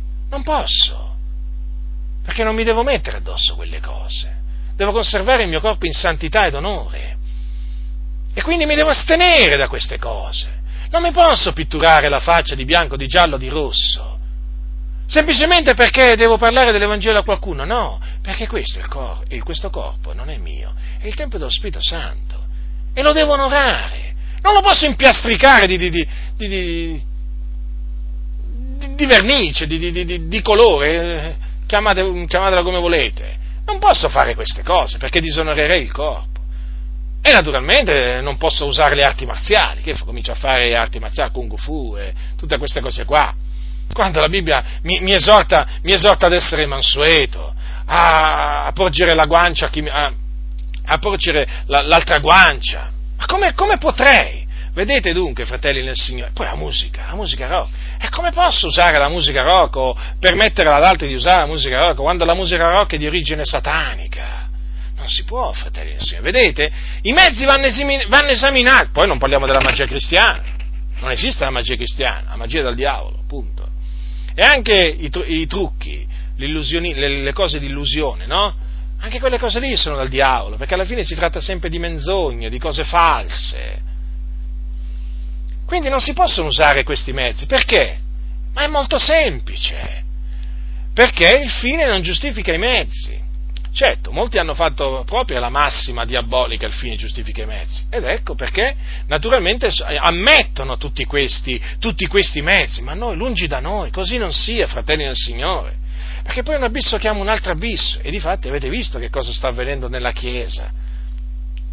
Abisso chiama un altro abisso, oramai qua veramente c'è una confusione, una confusione tremenda, tremenda nella maggior parte delle chiese c'è una confusione. Certo, perché?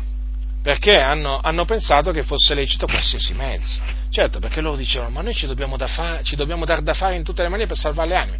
Allora evangelizzate, predicate l'Evangelo, limitatevi a predicare l'Evangelo, pregando il Signore che aggiunga la sua testimonianza alla vostra, con segni, prodigi, opere potenti. Pregate il Signore per la salvezza delle anime, ma non, date, non fate spazio al diavolo, non fate spazio a queste opere del diavolo, non fate spazio a queste cose del mondo.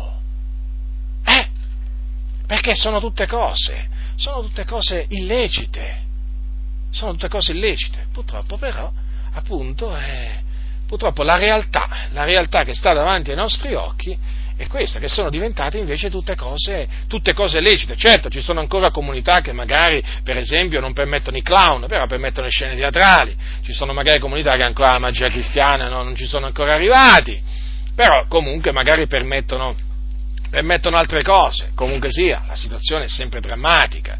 È sempre drammatica perché? Perché la maggior parte delle chiese ha perduto di vista proprio che cos'è la predicazione dell'Evangelo. ha perso di vista proprio che cos'è la predicazione del Vangelo. Se uno considera veramente il libro degli Atti degli Apostoli, considera le predicazioni degli Apostoli, eh, che predicazioni! Predicazioni gravi, potenti, piene di sapienza, che naturalmente avevano sempre eh, il messaggio del ravvedimento. Pietro diceva salvatevi da questa perversa generazione. Ecco che cosa diceva.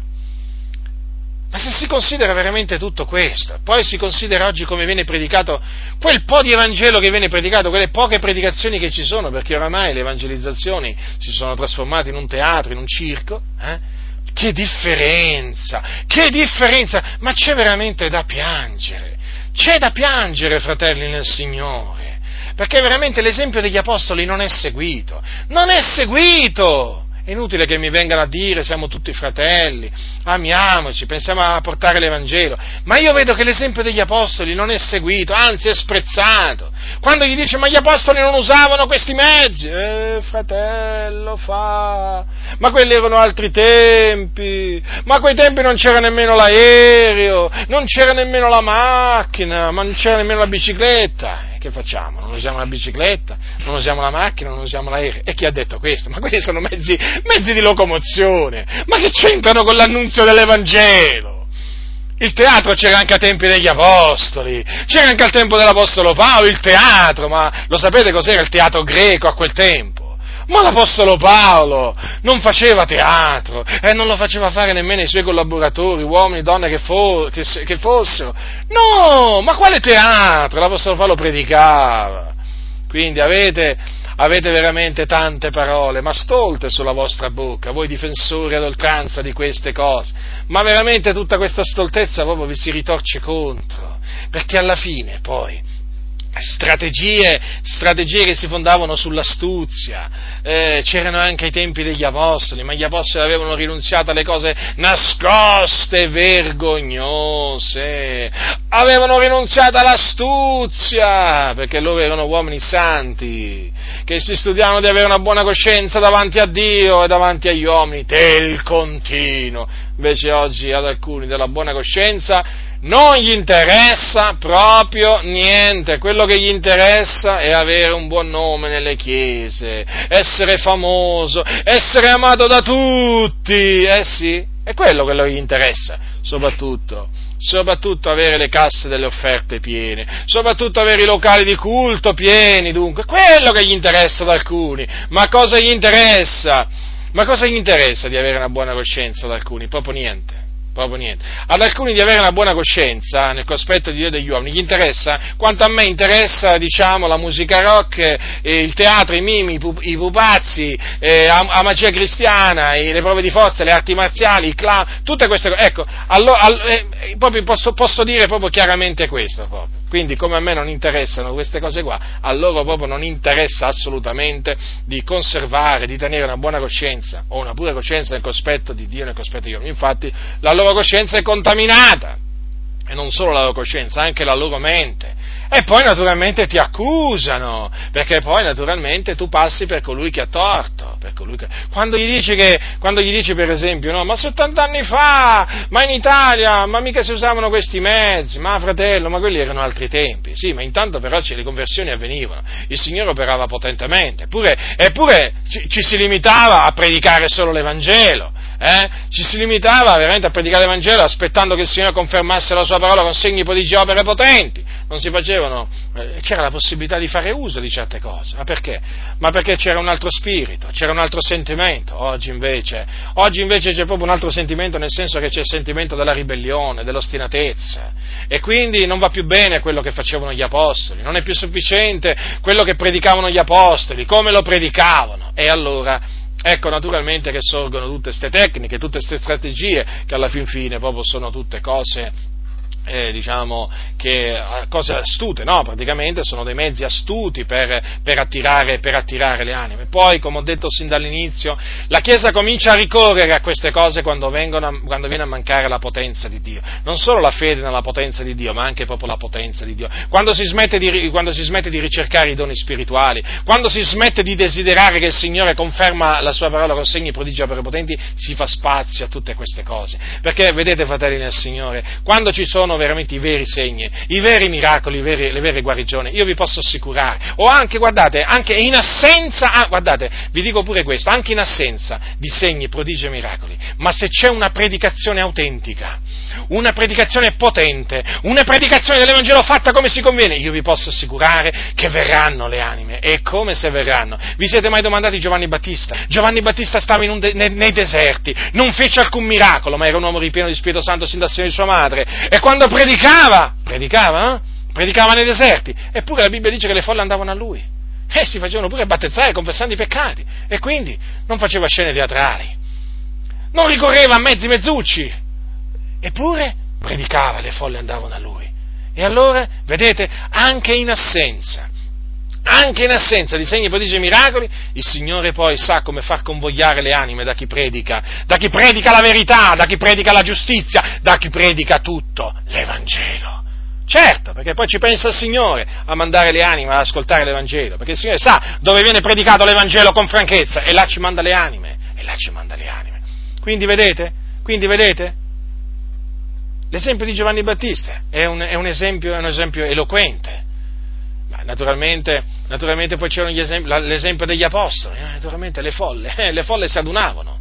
Le folle si adunavano, sì, ma perché? Perché venivano fatti segni, prodigi, opere potenti. Vi ricordate Gerusalemme che cosa dice la Sacra Scrittura? Dice molti segni e prodigi erano fatti fra il popolo per le mani degli apostoli e tutti, di pari consentimento, si ritrovavano sotto il portico di Salomone, ma degli altri nessuno ardiva unirsi a loro, il popolo però li magnificava, e di più in più si aggiungevano al Signore dei credenti uomini e donne in gran numero, tanto che portavano perfino gli infermi per le piazze e li mettevano sulle lettucce e giaciglie, affinché quando almeno ne, quando l'ombra sua allo affinché quando Pietro passava all'ombra sua almeno ne adombrasse qualcuno e anche la moltitudine accorreva dalle città vicine a Gerusalemme portando dei malati, dei tormentati da spiriti immondi e tutti quanti erano sanati. Avete visto dunque? Dalle città vicine a Gerusalemme veni- e non c'era la radio, non c'era la televisione, non c'era internet, però la voce si spargeva. Qual era sta voce? Che avvenivano dei veri miracoli a Gerusalemme.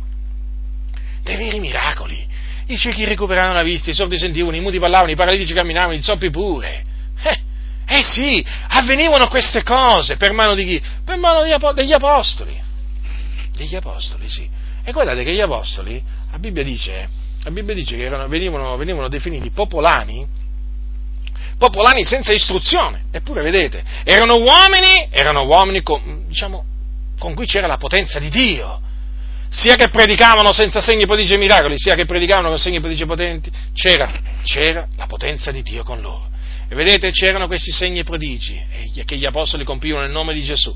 E quindi venivano le anime, le anime si sentivano attirate e portavano gli ammalati, gli ammalati venivano guariti, ma venivano guariti veramente, non è che c'erano, è che c'erano falsi miracoli, i miracoli veramente avvenivano veramente, veramente.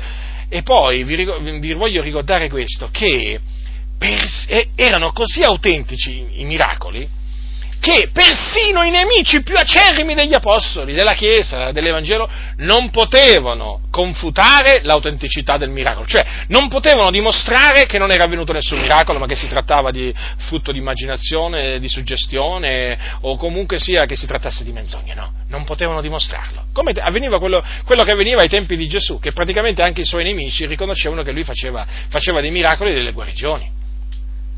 È vero, è vero che eh, diciamo, eh, molti nemici di Gesù lo accusarono di cacciare i demoni per l'aiuto di Bezzebù, questo è vero, però vi vorrei fare notare che comunque sia, anche se avevano torto nel dire quelle cose, comunque sia, eh, riconoscevano che i demoni uscivano, cioè praticamente riconoscevano che Gesù cacciava i demoni, è vero che loro naturalmente parlarono contro lo Spirito Santo perché non si rendevano conto che Gesù cacciava i demoni per, per l'aiuto dello Spirito Santo, però intanto, intanto eh, dicevano, beh, in effetti i demoni escono.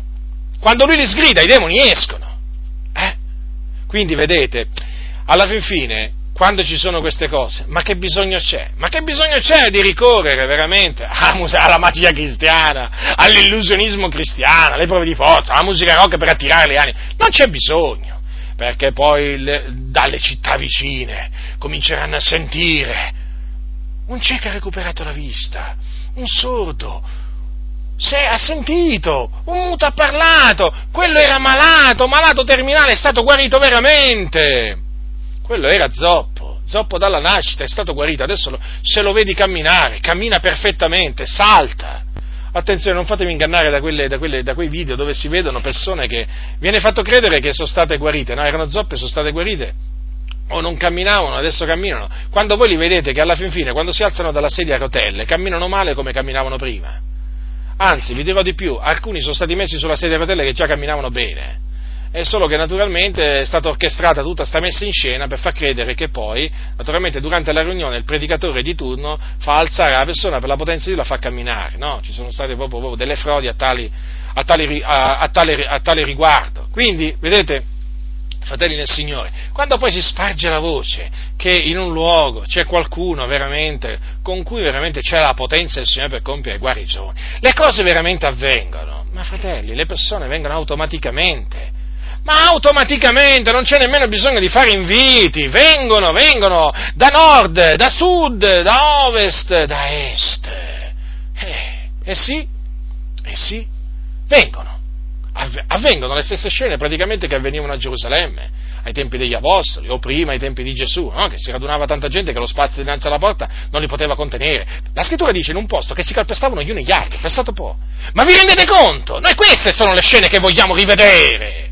Ma che ci interessano sti pupazzi, ste cose, ste scene teatrali, sti mimi, non ci interessano. A noi ci interessano i veri miracoli.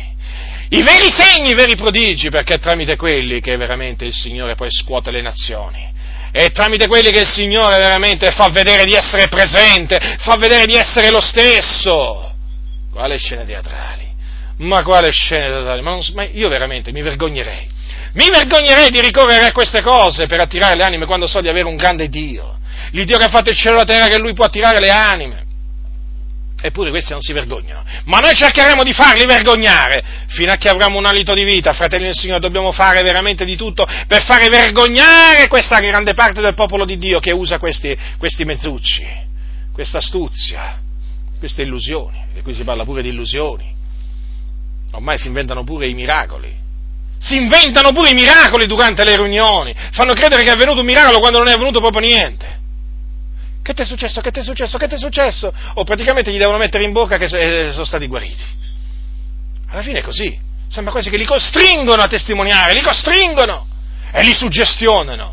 Poi, naturalmente, dopo che questi hanno reso testimonianza davanti a tutti, li vai a trovare 15 giorni dopo, un mese dopo, se sono ancora in vita, naturalmente, che alcuni sono morti già di quella malattia, ma se sono ancora in vita gli dicono no, io ancora sono malato. Come? Avevi testimoniato che eri stato guarito?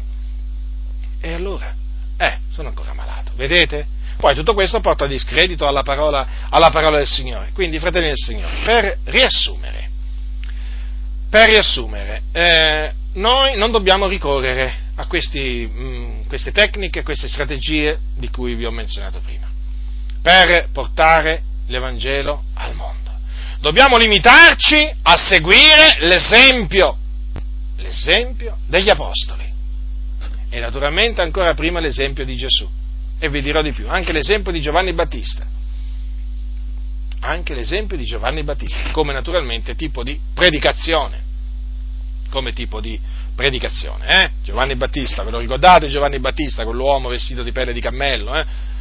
Si cibava di, di locuste, eh? La voce che grida nel deserto. Ecco, limitiamoci limitiamoci a fare quello che il Signore ci ha comandato di fare. Facciamolo come il Signore ci ha comandato di farlo. Preghiamo affinché il Signore aggiunga la sua testimonianza alla nostra, con segni, prodigi e opere potenti.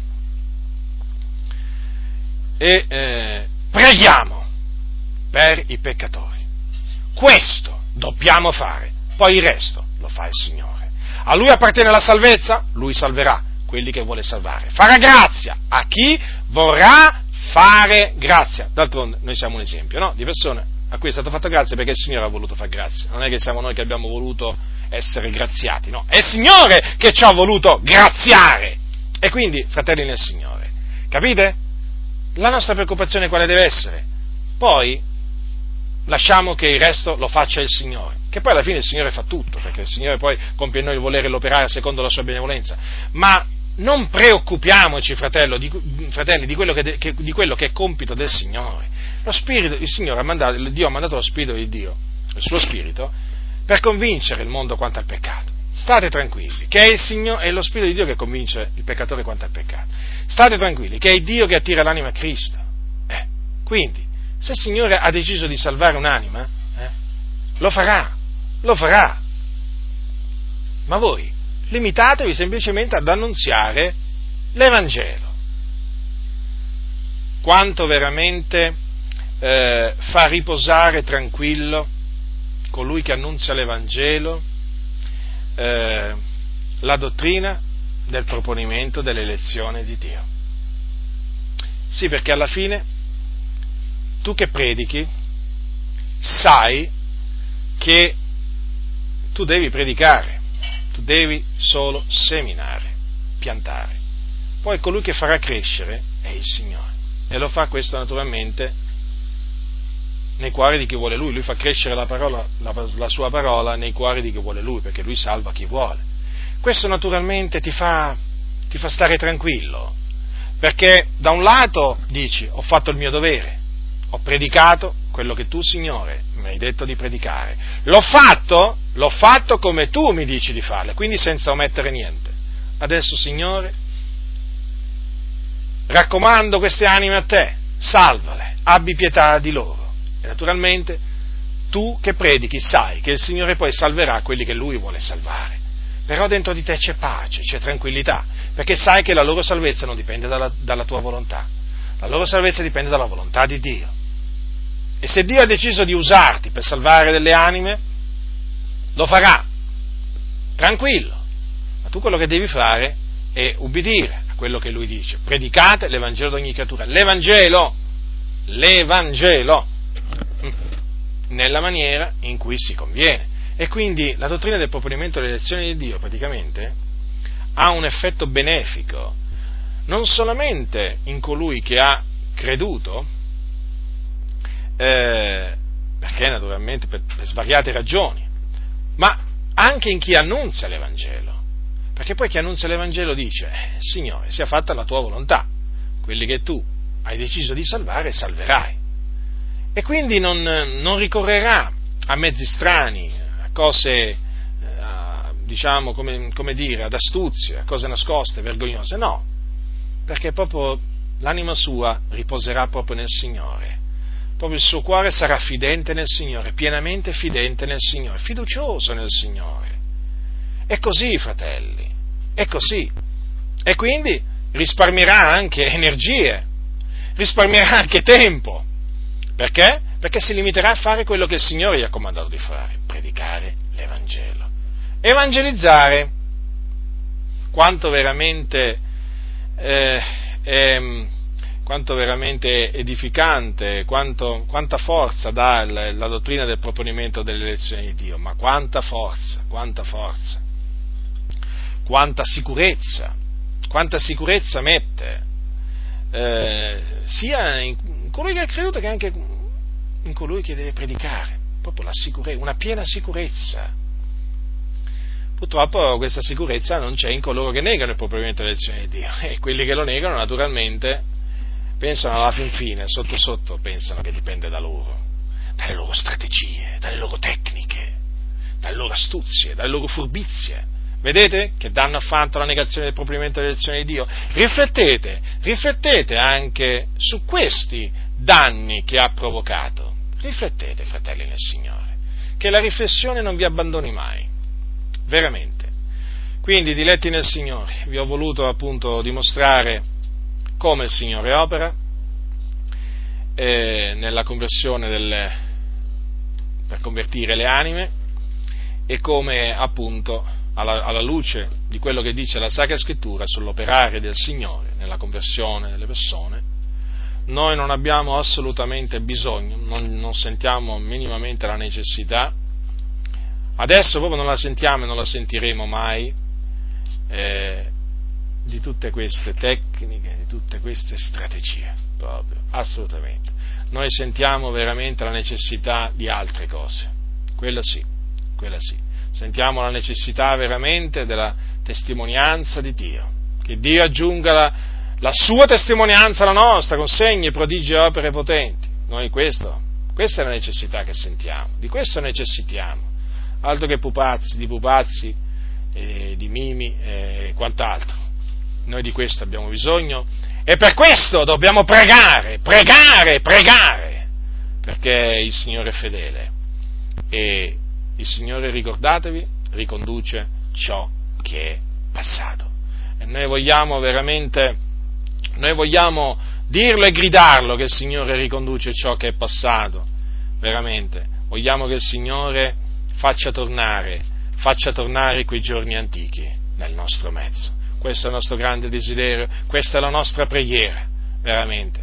Vogliamo che il mondo, il mondo dica come ai tempi di Gesù, oggi abbiamo visto cose strane, vogliamo che le persone siano prese dal timore di Dio e glorificano il Dio di Israele alla vista dei segni, dei prodigi, delle opere potenti. Vogliamo veramente che i peccatori, quando sentono, quando sentono predicare l'Evangelo, siano presi veramente dalla paura, dalla paura delle fiamme, delle fiamme eterne. Vogliamo veramente che l'Evangelo sia predicato, predicato con gran pienezza di convinzione, con lo Spirito Santo con potenza. Questo noi vogliamo, questo. Tutto il resto non lo vogliamo. Non ci interessa, non ci interessa. Spazzatura. Spazzatura, quindi diletti nel Signore, rimanete attaccati alla fedel parola di Dio. Non ve ne discostate. Aspettatevi sempre dall'alto. Aspettatevi sempre dall'alto. Quello, naturalmente, che viene solo dall'alto la grazia del Signore nostro Gesù Cristo sia con tutti coloro che lo amano con purità incorrotta.